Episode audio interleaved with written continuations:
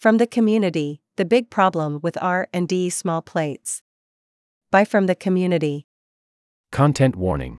This article contains references to eating disorders. I am concerned about the downsizing of plates in the dining hall. As someone who has struggled with an eating disorder and has many friends who have struggled with eating disorders on this campus, interventions like these make recovery harder. This kind of behavioral nudge presents a serious community health issue. The new dining hall plates this year are tiny. They have an 8 inch diameter, compared to standard dinner plates that have 10 inch or 11 inch diameters. This means that the new plates have about 60% of the area of a standard plate. People eat less food when provided with smaller plates. One study published in the Food Quality and Preference Journal asked participants to draw the amount of food they expected to eat for dinner on two different plate sizes. On average, they drew 24% more food on larger plates. These results have been corroborated time and time again. Another study published in the American Journal of Preventive Medicine found that nutrition experts given larger bowls serve themselves 31% more ice cream. As Brian Wansink, professor of consumer behavior at Cornell, wrote, plate size can subtly suggest how much food is reasonable, normal, typical, and appropriate for us to be serving ourselves and consuming. This perception leaves people thinking they have eaten enough food, or even too much food, when they haven't. For this reason, use smaller plates is common dieting advice. The amount of food that can fit on the new dining hall plates is not enough for a meal for me a semi active, 5 foot 4 woman with a medium metabolism. This amount of food is also not enough for many of my friends, with one exclaiming, Oh! That's why I'm so hungry, an hour after dinner when I brought up the small plates. The default meal plan amounts to around two swipes per day, and there is little to no access to free food between meals for most students on campus, so not eating enough at one meal affects students throughout the day. An obvious workaround would be for students to take multiple plates if they need more food.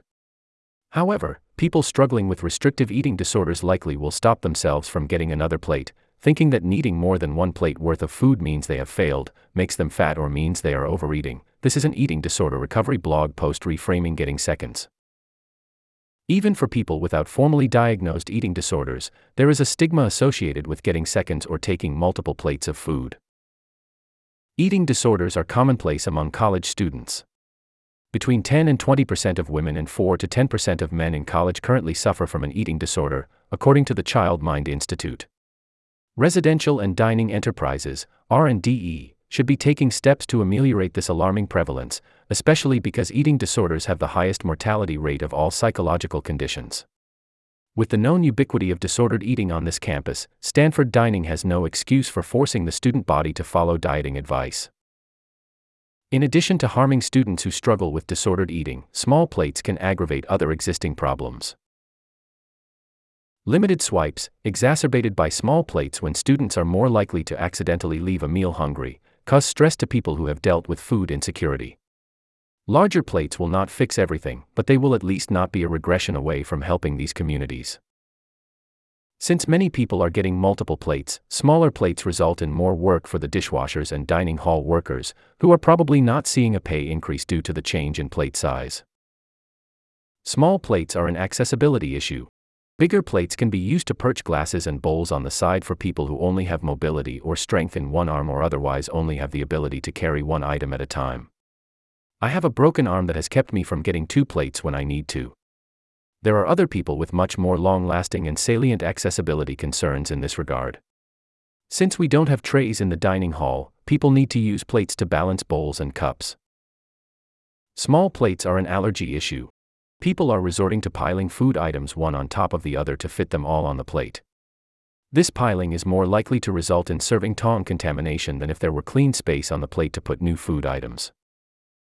I am sure that this change was instituted with good intentions, maybe as a food waste prevention program or to save costs on food in the dining halls. While it can be argued that portion control is an important life skill, I firmly believe that protecting college students who are particularly vulnerable to disordered eating is more important. And there are other ways to prevent food waste that don't result in hungry students struggling with whether to go back for seconds. Education about food waste can help. Having some food available outside of dining hours, cereal, etc., could lead to less of a scarcity mindset. This food availability could keep people from putting more than they can eat on their plates or gorging themselves to prevent getting hungry between meals, something I did many times before living in a co op where we always have food available. I don't know all of the solutions, but intentionally restrictive plates are not a viable option. Eliana Fuchs wrote this article. Cameron Lang, Vi Crevoisier, and Elena Sierra contributed to this article. The Daily is committed to publishing a diversity of op eds and letters to the editor. We'd love to hear your thoughts. Email letters to the editor to Ike at stanforddaily.com and op ed submissions to opinions at stanforddaily.com.